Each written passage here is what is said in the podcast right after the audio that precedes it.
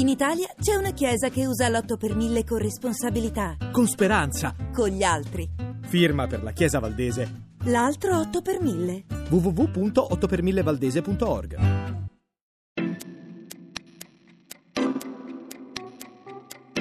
Gettoni di scienza. La medicina nella lirica. Raccontata da Silvia Bencivelli. Abbiamo parlato di un medico truffatore che ha avuto un'influenza importante sulla lirica di Mozart. Adesso è il caso di un farmacista. Questo invece è un personaggio completamente inventato, o boh, forse no, forse ispirato a qualcuno in particolare. Ma insomma è il dottor Dulcamara, quello che vende filtri magici nelle opere di Gaetano Donizetti. Anche qui siamo nell'ambito melodramma giocoso e la storia è quella di un timido innamorato che compra una bottiglia di vino dal ciarlatano, il quale gliela vende come elisir d'amore, come quello grazie al quale Tristano fece innamorare la sua Isotta. Elemento di sospetto numero uno, il ciarlatano sostiene che l'elisir farà effetto dopo 24 ore dall'assunzione, cioè quando lui non sarà più in città.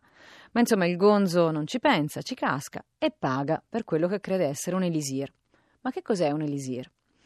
La parola deriva dall'arabo, significa sostanza che trasforma qualcosa di scarso pregio in qualcosa di gran pregio, per esempio oro. Poi diventa una sostanza liquida, assume proprietà, diciamo, biologiche e diventa quello che noi oggi chiamiamo un anti-age. Cioè diventa un elisir antietà, eh, come quello grazie al quale Ermete Trismegisto raggiunge l'immortalità. Ora, gli anti-age, le creme antirughe e anche tutti questi alimenti super salutisti che compriamo oggi hanno qualche base scientifica in più, ma mica tanta.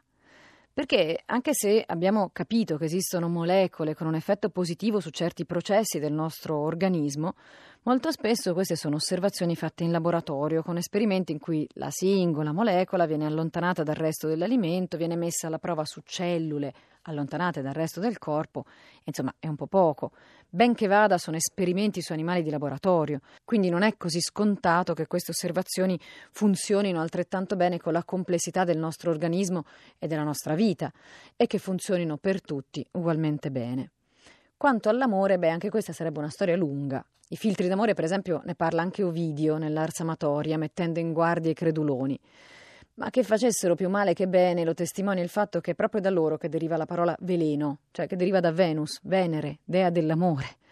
Insomma, attenzione anche oggi, anche fuori da teatro, a chi vi propone filtri d'amore, filtri dell'eterna giovinezza, preparati miracolosi in grado di guarire qualsiasi malattia, sostanze per rendervi seducenti agli occhi degli altri.